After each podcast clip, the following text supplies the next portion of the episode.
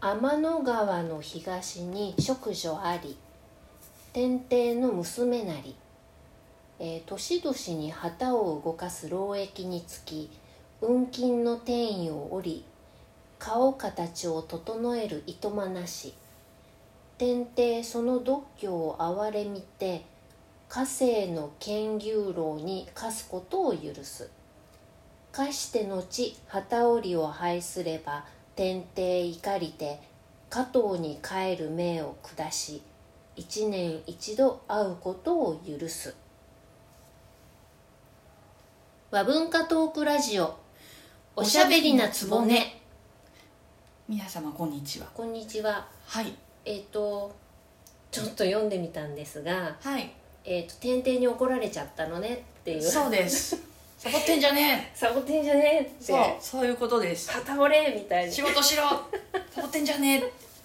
そういうお話でしたそういうお話でしたはいね、そんな本なで、うんえーあさっては七夕でございますね、はいはいはいはい、、はいよいよ、いよいよでございます、はいねええっ、とまあねあの前回も七夕ということでうんあの放送したんですけれどうんも、まあね七夕話はいろんなお話ができたりするからうんあの今日も七夕でいいかなと思って七夕話第2回 みたいそうなそうこの間ちょっとあのそういう和のものが小物とか売ってるところで、はいあの笹があってはい、で書いていいですよっていうから、うんうんうんちょっと書いてはい潰してきたんですけど、はい、あの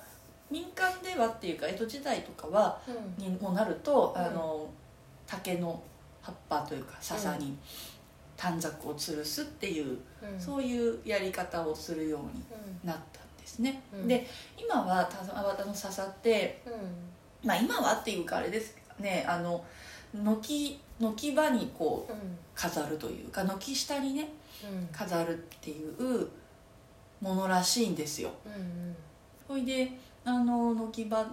ねえー、と屋根の下あたりにこうボンって立てて、うんうんまあ軒軒のあたりにちょうどこう葉っぱがうんサラサラしてるっていう、そういううんうんことを歌ってるんですようね、んうんうんどうなんでしょうね今でも田舎の方とかでちゃんと七夕飾りをうんなさるっていうお宅だとそういうふうにそう飾るんねですかうねん梅雨時はでもなんか涼しげに見えてうんうん逆にいいかビもしジれュなアいル的にもそうですよねいいかもちょうど新暦でやるとね、うんあの梅雨に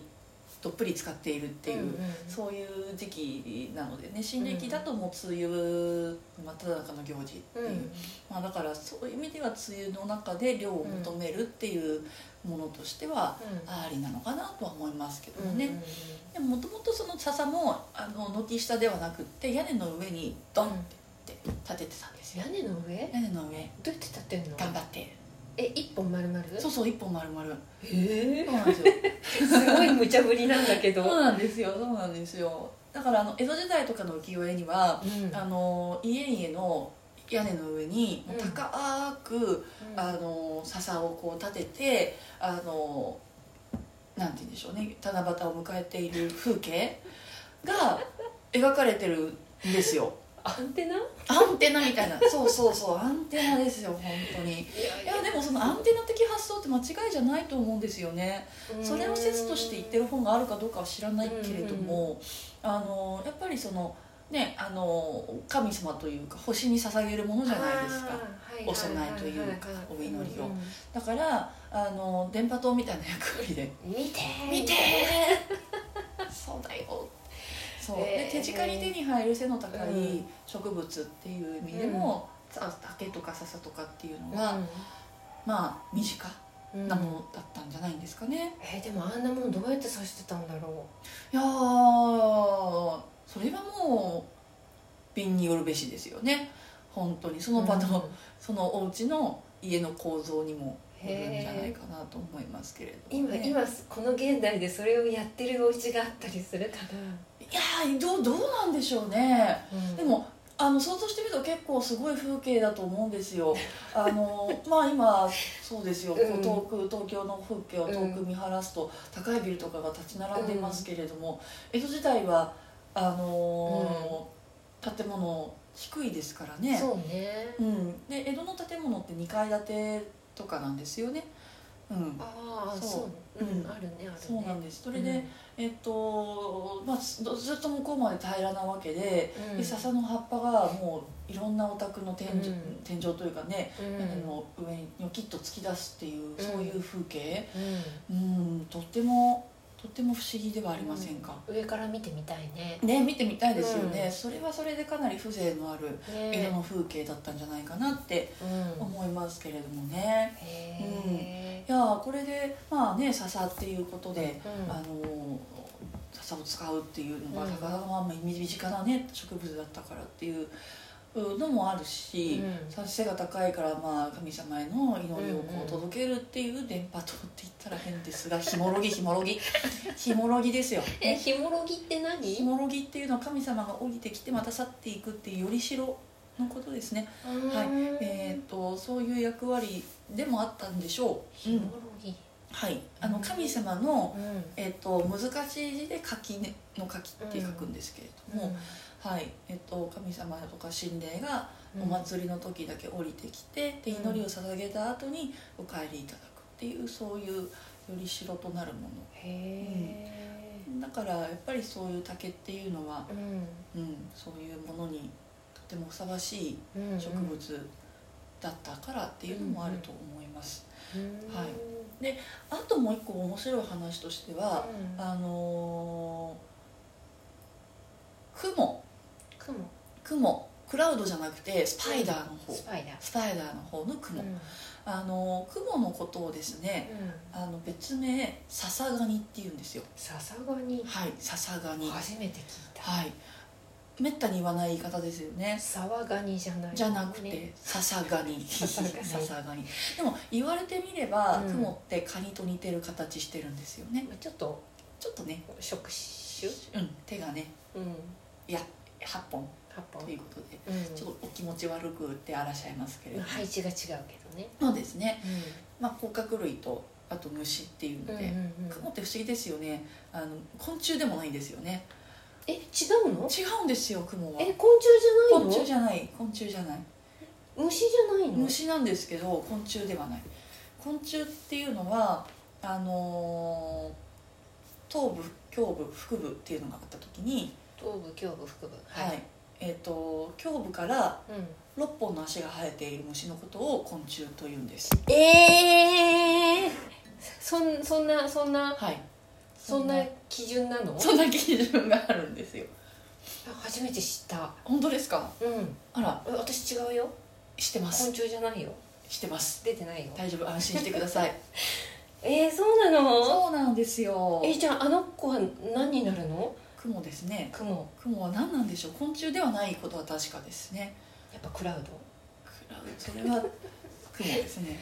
ドえー、そうなのなんですよまあ雲は昆虫ではないのはやっぱりそのこうんう8本足が生えているっていうことで、その条件からは外れるんですがまあまあまあそう雲のことを笹ガニって言って、笹がえその笹がには笹の笹だよねそうです笹笹にうんよくいるっていうそういうことから来てるということらしいんですけれども、も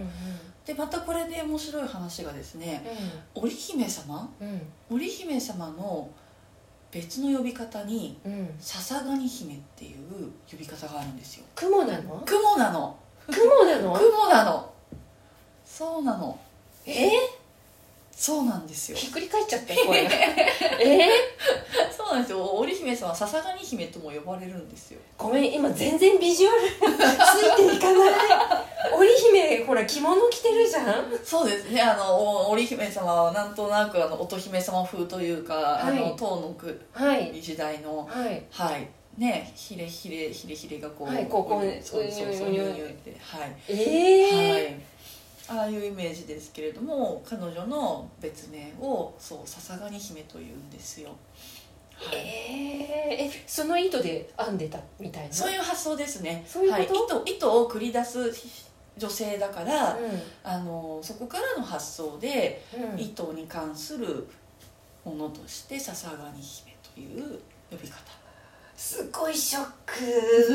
クでいいショックなのか悪いショックなのかって言ったらでもただのショックなんだけどはいだって全然ほら人間人間っていうか人間の形だと思ってる人間ですあでもじ実際あれですよ雲がじ実体っていう意味ではないんですけどねえごめんあの今雲が着物を着て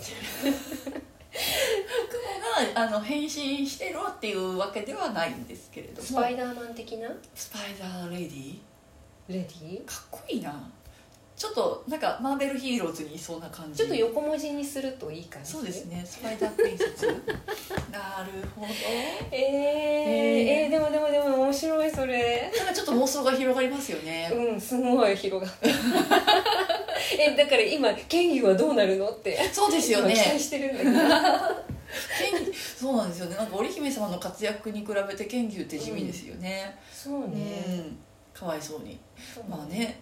そんなわけで、うん、あのーそこからの連想で笹っていうことなのかしらでも笹を使うからそういう名前になったのかしら、うんどっちなのかしらっていうのはちょっと私のこれからの勉強課題ですね、なるほど、はい鶏が先か卵が先かみたいなそうそうそうそうそう、うーんそうなんですよいやいやなんかすごい手榴弾を浴びたような 手榴弾隠し玉隠し玉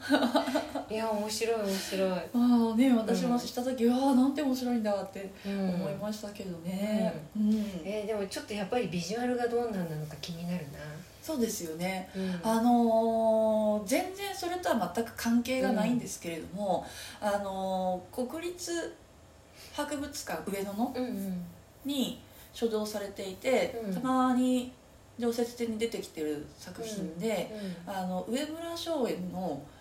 あ上村松園っていうあの女女性の,、うんあの画家がいるんですけれども、の、えっと、六条の宮住所っていう、はいはいあの「源氏物語」そうですねでそれその六条の宮住所とおぼしき、えっと女性うんうんが、えー着ている着物が白地にうん蜘蛛の巣の柄なんですよ、うんうん雲の巣蜘蛛の巣の柄なんですね雲もいるの雲はいないんですけど蜘蛛の巣の柄でそうなんですよもう大変なんて言うんでしょう情念がこう静かな雰囲気の絵なんですけれどうんうんうんうもん情念がこもってる感じのうん絵でとっても圧倒されるんですけれども、へーななんだか私はその笹狩姫というう、んあの名前を知ってからうんなんとなくその絵と結びついてうんいて、うんなんかなんかもしなんかそういう織姫様が怖くなったらそうなるのかなとかってね思ったりしましたけどね、うん化けちゃううん、化けちゃうかな化けちゃう化けるんじゃなくてそっち本体みたいな日本体どどう なんでしょうねまあ本当妄想広がるもの名前だななんていうふうにね思いましたけれども、ねぜひマーベル にマーベルに売り込んでそそうなんですよいやでもほら今日ね笹の話で振られたらどうしようと思ったら、ああ双子のパンダが生まれたなぐらいにしかああどうやらそうらしいですなかったねんだけど、いやどうやらそうらしいですね私も昨日人から聞いて初めて知りました、もうなんか世の中に疎すぎてあれなんですけど、ねいえいえあれもそういえば笹食べるなって思って、えでもなんで笹を食べるんだろうって本当ですよね、うんパンダに聞いてみたい、そうねうん、動物園行こうかそうですね動物園も行きたいはい、はいまあそんなわけで、うんえ2週連続のうん七夕話で、まさかパンダで終わるとは思っていませんでし た、ははいいやでも本当に、うんびっくりですはまあ、ぜひなんか今後も調べてい、はい面白いことが分かったらお伝えいたします、ぜひぜひはい、いっぱい隠し玉 をお待ちしておりまあす、りがとうございざいます、ますはいまあそんなわけで、えっとこ今年の七夕7月7日、お天気はどうなんでしょうとはい、ね思って、えーいるわけなんですけれどもはい再来週のうん水曜日ですかねうなんか曇りかな、ん、曇りとかそんな感じなのでうん、ね天の川はそうね見えないかもしれません、まあね新暦でやる以上しょうがないんですよね,、、まあねうんでもなんかこの間満月の時見えない見えないって言ってもでも見えた人もいるって言ってたからあなあんかちょっと夜になると見えるかしら見えたらね雲があるかな、どうか な雲に遮られませんように、うんそうねまああの満月のね夜とうんかぶっちゃうと、うんあの天の川見えないんですよね、そうね、うんそうだよねそうとても弱い光なのそうだよでねそうだから本当に月夜の晩は、うんあの天の川が見えない、そうだうん、そうだそうで、えっと月がないうん新月とか、うん月齢が新しかったりこう、うん古かったり月齢が24とか8とかそれぐらい、うであれば、うん星づくよって言って、んうんあのーこう天の川が見れる、うんじゃああれかもね、うんその満月から数えたらそんな離れてるから、うん新今月に年近いのはもかしなそうですね今年はもしかしたらもし晴れてれば、うん、結構天の川が見やすいそうだね小条件になってるかもしれません、よし天の川アプリで天の川を探してぜひぜひぜひ、うんそうでなんかね星づくよってよくねうん月と星が出てる夜っていう意味にうんねとらわれがちですけれどもだけど星づくよっていう言葉の本当の意味は、うんあの星が月並みに明るいうんあの月が出てない星空だけのうん夜のことを星づくよっていうらしいのでまあ綺麗綺麗ですよねぜひそうい美うし風景で七夕の日を迎えてみたいですね。はい、はい、まああの旧暦七夕はねあの、うん夏の終わりの行事なのでうんまたね、えー風情が変わってくると思いますのでその頃にまたその話ができたらいいのかなとはい思います、はいはいではね、えー真夏梅雨時ですけれども、はいえー良き七夕の夜をお迎えください、ははいい、それではごきげんよう、はい、ごきげんよう